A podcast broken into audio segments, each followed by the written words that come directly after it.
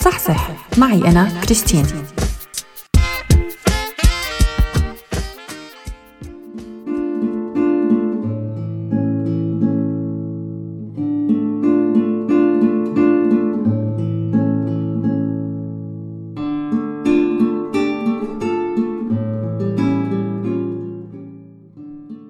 خلال الفترة الماضية أعلنت مجموعات كبيرة من المنظمات العاملة بالشمال الغربي بسوريا توقيف العمل بهي المناطق بسبب خطورة الوضع ومن هي المنظمات والجمعيات كانت كتير منها منظمات طبية. هذا الشيء اللي ترك أثر كتير كبير على الوضع الصحي بإدلب والريف الحموي. فمن عشرة تموز الحالي أعلنت بعض المنظمات توقف العمل بشكل كامل بهي المنطقة. وهذا الشيء يلي رح يكون له نتائج كارثية ويلي ممكن توقف استمرار الخدمات الطبية المجانية اللي كانت عم تتقدم لما يقارب 4 مليون أو أكثر من السكان الأصليين أو من المهجرين من المناطق الثانية من سوريا.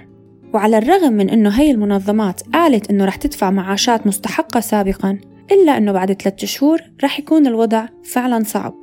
الشيء يلي خلى منسقي الاستجابة بالشمال السوري يطالعوا بيان بحذروا فيه من خطورة تجميد الدعم المادي ويلي ممكن يوقف الشغل بأكثر من 160 مركز طبي ومشفى بالإضافة لبنوك الدم بالمنطقة وبالإضافة لغياب الرعاية الصحية بشكل عام وأكيد ممكن يؤدي لانتشار الأمراض.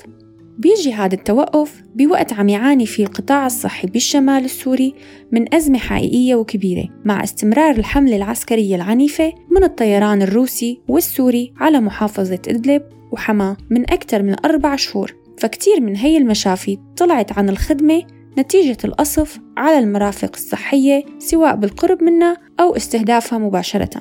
الطاقة الاستيعابية لهي المستشفيات ما عم تقدر تلحق الأعداد الكبيرة من الجرحى. بالإضافة لصعوبة الشغل الكبيرة بظل القصف. فبكتير من الأحيان بيروح المسعفين أو الخوذ البيضاء ليسعفوا ليصيروا هنن يلي بحاجة الإسعاف.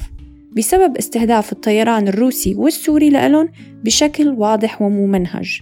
الحديث عم يدور عن خروج أكثر من 13 مشفى بالكامل عن الخدمة بالأخص بالريف الحموي وبجنوب محافظة إدلب. وبينضاف لهذا الشيء تباعد نقاط القصف يلي عم تستهدف المدنيين وحركة النازحين عم تصعب من العمليات الطبية.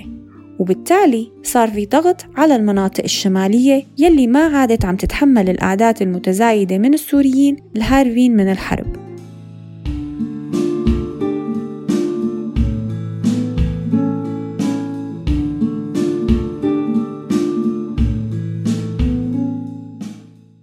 القطاع الصحي بهي المنطقة يلي بالأصل ومن سنة 2018 عم يعاني من كتير من المشاكل من ضعف التغذية الكهربائية يلي بتترك أثر على تخزين الأدوية ونقص كبير بالأدوية المضادة للالتهاب ونقص كبير بالأدوية الجلدية وغياب الرقابة الصحية على مية الشرب وكتير من المواد الغذائية وغيرها عدد غير متناهي من المشاكل الصحية.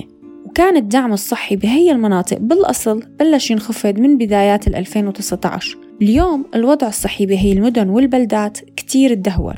وبظن علينا نحن المتواجدين بالبلدان يلي كانت تقدم دعم لهي المراكز والمؤسسات وتوقفت بشكل مفاجئ إنه نحاول نضغط لحتى نرجع الدعم ونحاول نتحرك لنقدر نساعد أهلنا بالداخل السوري. كنت معكم أنا كريستين بهي الفقرة من صحصح وخلونا نصحصح ونساعد أهلنا.